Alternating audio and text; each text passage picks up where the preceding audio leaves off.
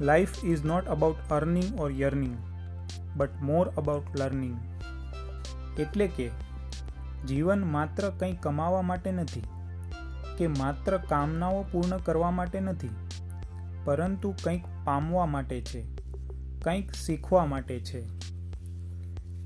આ જ અર્થને સ્વરૂપ આપતી એક ચાઇનીઝમાં એક વાર્તા આવે છે. તો ચાલો, હવે આપણે એ વાર્તા સાંભળીએ. એક ચક્રવર્તી સમ્રાટ હતા.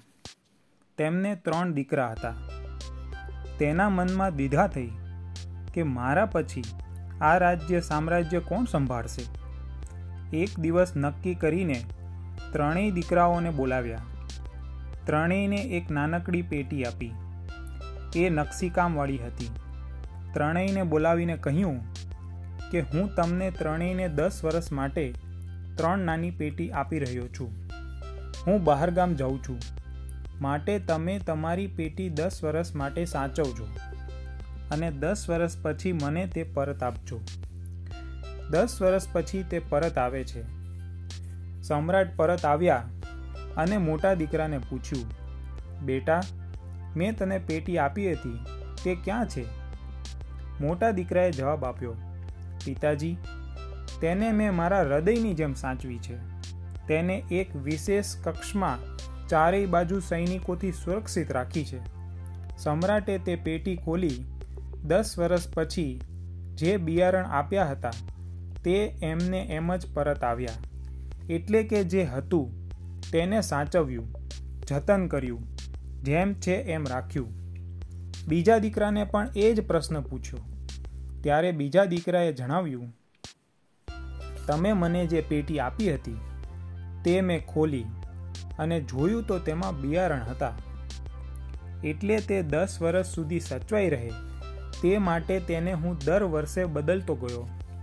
અને અત્યારે તમારી પાસે જે બિયારણ દેખાય છે, તે એકદમ નવા છે અને ઉપયોગમાં આવી શકે એવા છે. એટલે કે તેણે જૂનાનું નવું કર્યું, પરિવર્તન કર્યું. ત્રીજા દીકરાને પણ એ જ પ્રશ્ન પૂછ્યો.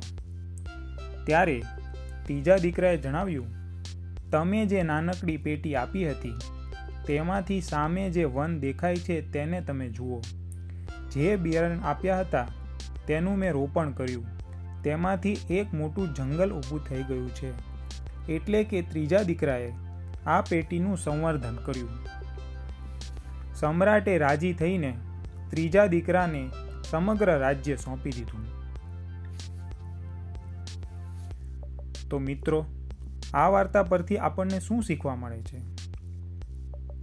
ભલે સંવર્ધન કરવું એ શ્રેષ્ઠ છે, પણ જીવનમાં અમુક બાબતનું જતન કરવું પડે. અમુક બાબતનું પરિવર્તન લાવવું પડે છે અને અમુકનું સંવર્ધન કરવું પડે છે. આ વાર્તા એ જ શીખવે છે કે લાગણીઓનું સતત જતન કરો. માતા પિતા વડીલો, મિત્રો અને સંતો સાથેના સંબંધોને સાચવજો. તેનું જતન કરજો. તેમાં લેસ માત્ર ફેરફાર ન થવા દેતા. જ્યારે બીજા દીકરાની જેમ તમારી પાસે જે જ્ઞાન છે, તેનું સમય સાથે પરિવર્તન કરજો, અપગ્રેડ કરજો અને એ જ જૂનાનું નવું કરજો. જે લોકો જ્ઞાનનું પરિવર્તન સમય સાથે ન કરે, તે આઉટ ઓફ ડેટ થઈ જાય છે. એટલે કે જ્ઞાનનું પરિવર્તન કરો. સમયની સાથે તમારી જાતને અપ ટુ ડેટ રાખો.